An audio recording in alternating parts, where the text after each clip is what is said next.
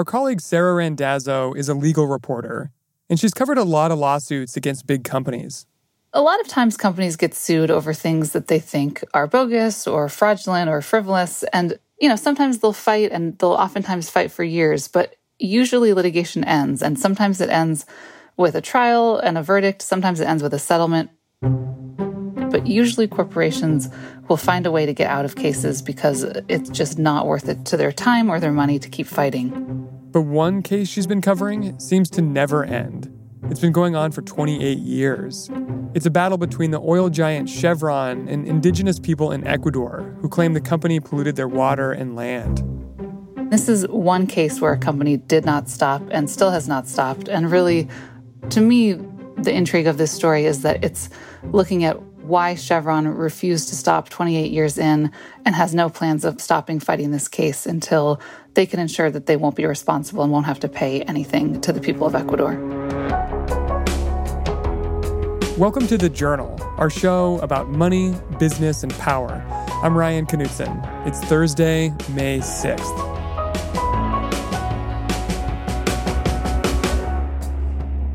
Coming up on the show, the never ending dispute over one of the largest environmental lawsuits ever.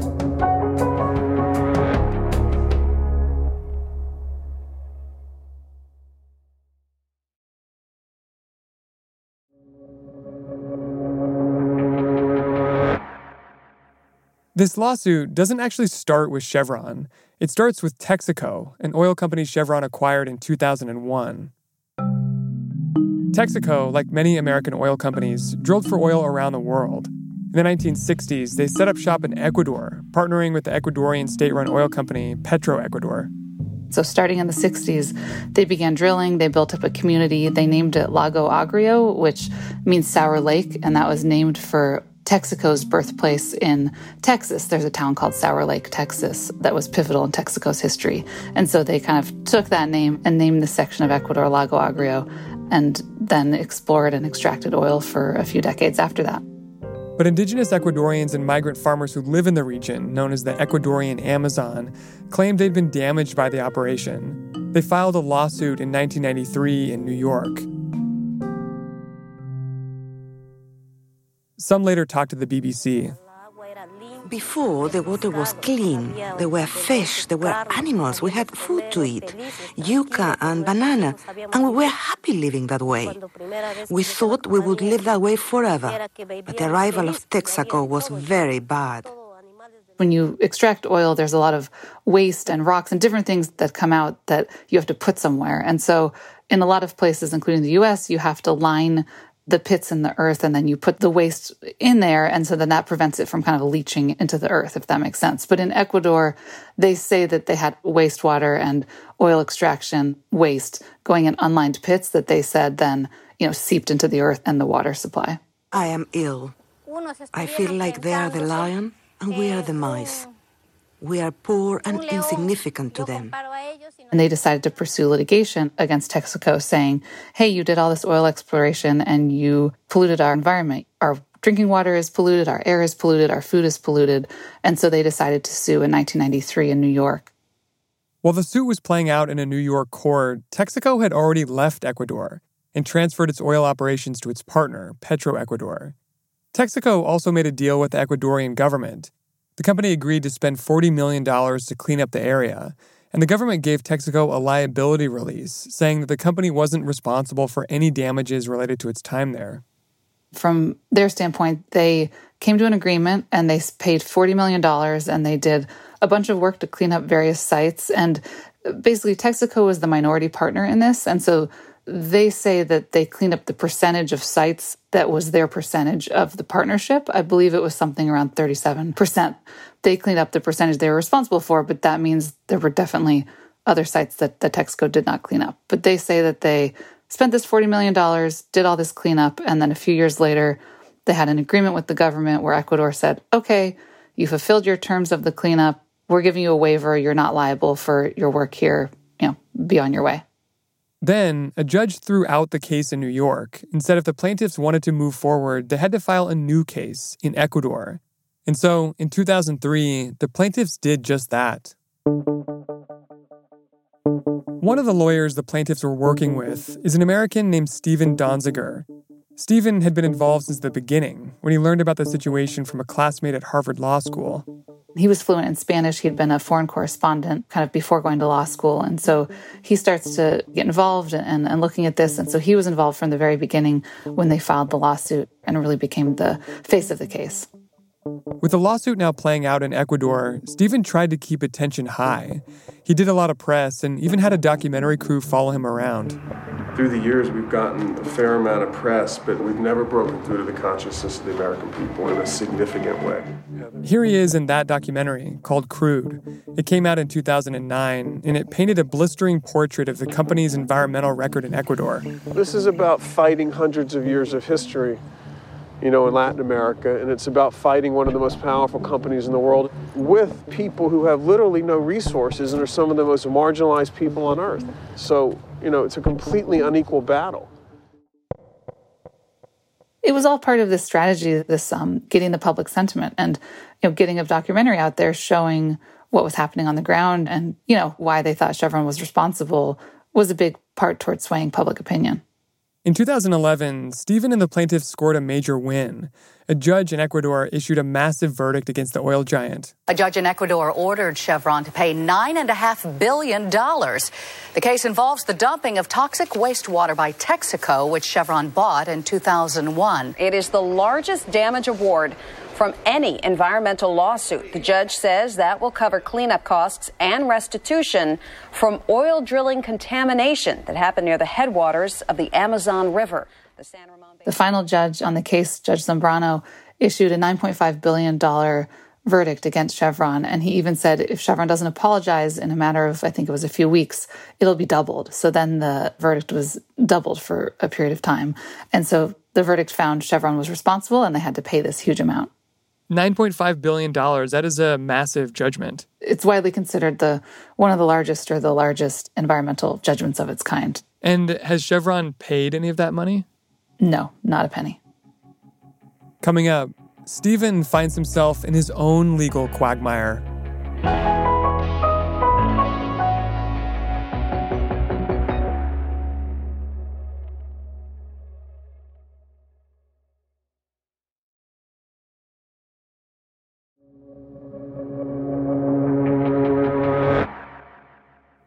Chevron has always insisted that the $9.5 billion judgment was unfair.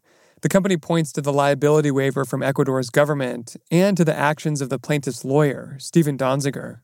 So the company has thrown counterpunches against both. It's gone after Ecuador and it's also gone after Steven. First, Steven. Two weeks before the Ecuadorian judge issued the $9.5 billion ruling, Chevron sued Steven in a New York court essentially alleging that much of the case was totally fraudulent. Part of Chevron's argument came from unaired footage from the documentary that had been cut out. Through a series of crazy twists and turns, Chevron was able to get a U.S. court to order Joe Berlinger, the documentary filmmaker, to turn over 500 hours of outtakes that didn't make it into the final film. So they were able to see kind of everything that was filmed over, you know, these many weeks or months where Berlinger was following them around. But while the film made Steven look like a lawyer fighting for the truth and justice, the outtakes painted a different picture a picture of a lawyer breaking all kinds of rules, like when he suggested people should make up the facts. And the facts that we need don't always exist. There's another key point about, about litigation. You have to get the right facts. And if they don't exist in an obvious way, you got to go figure out how to make them. Mm-hmm. Otherwise, you're going to lose. Or when he said the court should be politically controlled, we have concluded that we need to do more politically to control the court, to pressure the court. We believe they make decisions based on who they fear the most, not based on what the laws should dictate. Or when he talked about following a looser set of ethical rules in Ecuador. I mean, this is just out of bounds, both in terms of judicial behavior and what, what lawyers would do. But Ecuador, you know, there's almost no rules here. And this is how the game is played. Chevron dug up even more dirt on Steven, alleging he had helped a supposedly independent witness write their report, that he tampered with evidence and pressured judges to rule in their favor. And in 2014, the U.S. judge overseeing the case, Judge Lewis Kaplan, ruled in Chevron's favor and said that Steven had acted unethically. Judge Kaplan found in a nearly 500 page opinion that Donziger and his team did things like submitting false evidence, paying off a court appointed expert and, and ghostwriting much of his opinion, promising $500,000 to a judge to rule in their favor. And he even found that they ghost wrote the ultimate opinion with the $9.5 billion judgment. They found evidence on computers of files from the plaintiffs that weren't in the public record anywhere that ended up verbatim in the final judgment. Yesterday, we spoke with Steven. He told me he denies the accusations and disagrees with the ruling. So, over the course of your time in Ecuador, you have been accused of behaving improperly. How would you describe your tactics in Ecuador? Completely appropriate, meaning consistent with the ethics of the legal profession. And everything we did was consistent with Ecuadorian law and procedure. Now, my short response to the accusation that I behaved inappropriately, which has been made by Chevron and made by this US federal judge, is that I respectfully disagree and I, I reject that. But some of the things that Judge Kaplan ruled that you had done in Ecuador, like promising $500,000 to a judge to rule in your favor, ghostwriting some of the judge's opinion, doing some of the ghostwriting for an outside independent witness. I mean, th- these things sound, they don't sound like a normal legal process and a normal thing to do for a lawyer. I'm glad you brought up that question because my response to that is it didn't happen. And you're right. If that did happen, it would be entirely inappropriate. You know, what I'm trying to tell you is that those findings by Judge Kaplan are erroneous. They're wrong. They're flawed. They're untrue. As for the documentary outtakes, Steven says some of it was taken out of context, but he does regret parts of it. That documentary film was shot in 2007. And, you know, there were things I said that frankly I wish I hadn't said. You know, I was frustrated with Chevron's corruption, what we believe was their corruption of Ecuador's courts to slow down the trial process, where my indigenous clients were dying of cancer and other oil related diseases. It was infuriating. Steven's persistence has also gotten him into trouble. One of the things Judge Kaplan ordered in his 2014 ruling was that Steven had to give up his financial stake in the lawsuit. The judge said that he couldn't profit from the judgment in any way, and, and that's been kind of open to some interpretation and, and further legal fighting. And Steven Donziger had a 6.3%, um, his contingency fee was 6.3% of whatever they collected. So, you know, if Chevron actually paid 9.5 billion, he would get 6.3% of that. Which would be a lot of money. I can't do math in my head, but would be a lot of money. Chevron accused Steven of trying to profit from the lawsuit anyway by going out and raising money to keep the case going. So the court ordered Steven to turn over all of his electronic devices as evidence. When Steven refused, the court eventually ordered a trial to determine if he should be held in criminal contempt of court. The new judge that's overseeing the criminal contempt of court case determined that Steven was a flight risk, and so she put him under house arrest. And because of COVID, you know, what could have been just a couple months under house arrest has continually turned into multiple, multiple delays. And it's now been almost two years that he's been under house arrest in Upper West Side of Manhattan. But over time, Steven has developed a lot of supporters. Steven Donziger is still largely hailed in, in some circles as a hero and, and a martyr and someone who's fought so long for this cause and is being beat up by this big bad oil company. And he continues to get tremendous support even some celebrities have joined his cause, like Pink Floyd frontman Roger Waters and the actor Alec Baldwin, who spoke out at a Chevron shareholder meeting last year. Chevron now has more than $9.5 billion in liability, ignores human suffering, and uses shareholder money to personally attack the Ecuadorian's attorney, Steven Donziger. He has a group of Nobel laureates who've weighed in in his favor. He recently got several congresspeople to weigh in for him. There was even a rally in December outside his Upper West Side apartment. Above a giant banner that said SOS Free Steven, he hung out his window and greeted supporters with a bullhorn. Thank you so much, Ron. Can people hear me? Yeah! While Chevron scored a major victory against Steven, it was still fighting its case against Ecuador. Because even though a judge in New York ruled that the $9.5 billion order was a fraud, that didn't mean it just got invalidated in Ecuador. as you can imagine, it's a little hard for a government to just wipe out a judgment. You know, imagine in the US, if the president was told, you need to get rid of this court judgment, obviously here that, you know, that would be very difficult to do. And so Ecuador has said, hey, we can't just wipe out a court judgment. And so they've kind of been hemming and hawing and not, in Chevron's view, abiding by this judgment. Chevron so far has avoided paying any of the money because it doesn't have any operations in Ecuador. So the plaintiffs have been going to other countries around the world where Chevron does have operations, hoping the courts in those countries will help them collect. Because Chevron has refused to pay and because they no longer have operations in Ecuador, there's no real way for the Ecuadorians to collect that money. If they had, say, a big oil tanker somewhere, they could, you know, seize that and say, unless you pay this 9.5 billion, we're going to take this oil tanker. But because they have nothing there, the plaintiffs have had to go to countries around the world where they do have assets and try to say, hey, here's this Ecuadorian judgment. Country X, they've done this in Canada and Argentina and Brazil. They've said, hey, will you try to enforce it and do that by, um, you know, seizing assets or, or making Chevron pay in this country? And so far, those have all not succeeded as well.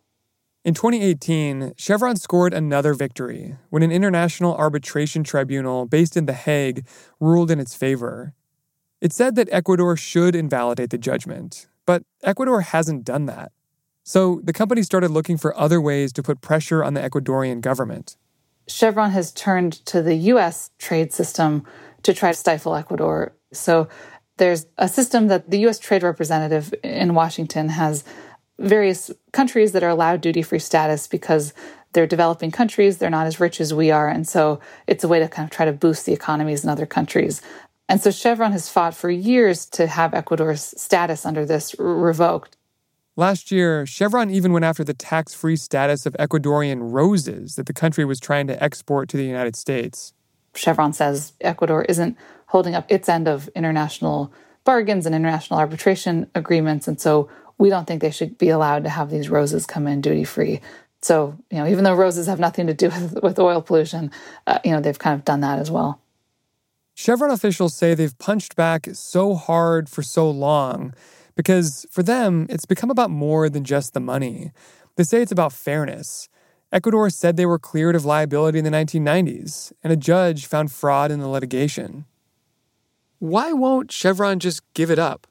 Yeah, so for them, it's a matter of principle. I, I, spent months looking into this and speaking with people on all sides of it. And they said it's not about money. You know, their former general counsel told me this was not something where they said, oh, it'll cost too much to pay for this lawsuit, to pay the people of Ecuador. We don't want to do that. It was a principle thing. They said, we're not responsible for this. Bad things have happened in the course of this case that have been fraudulent. And therefore, even more so, we don't think we're responsible. They just say, we should not have to pay for this case. And so therefore, we're going to keep fighting you know, regardless of who's responsible, what's definitely clear is that no one's really talking anymore about the people of the Amazon and um, you know what their living situation is and whether there's something that could be done to improve it.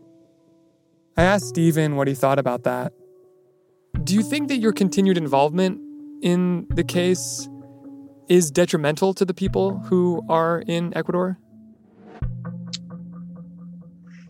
That's a really interesting question that I've thought about a lot. Um, I don't know. I don't know. Um, look, I've always said if I didn't exist, Chevron would have to invent me because, like, I'm the foil. Like, they don't want people thinking about the pollution they cause in Ecuador. They want people thinking about the lawyer. So, in a way, they put me in a situation by attacking me for 10 years where I have to defend myself. Um, and I also, you know, have a huge amount of skill and institutional knowledge that I think benefits my clients, and they want me to continue as their lawyer. And the fact that Chevron has figured out a way to deprive them of their choice of a lawyer, I think is very telling about my effectiveness, frankly. Chevron also says that it's just defending itself. The company told Sara in a written statement that, quote, the perpetrators of the fraud refused to acknowledge the court and arbitration findings and instead continue to spew falsehoods and threats against Chevron, leaving us no choice but to defend ourselves. You know, while reporting this, everyone I talked to was all about Chevron versus Donziger and Chevron versus Donziger. And, uh, you know, really the conversation these days is not about the people in the Amazon. And it seems, from what I understand, that there definitely is some pollution down there. Steven's criminal contempt of court trial starts on Monday.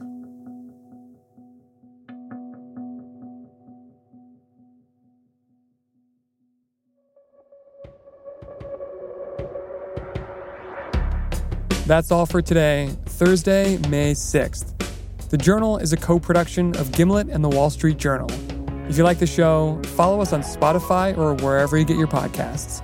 We're out every weekday afternoon. Thanks for listening. See you tomorrow.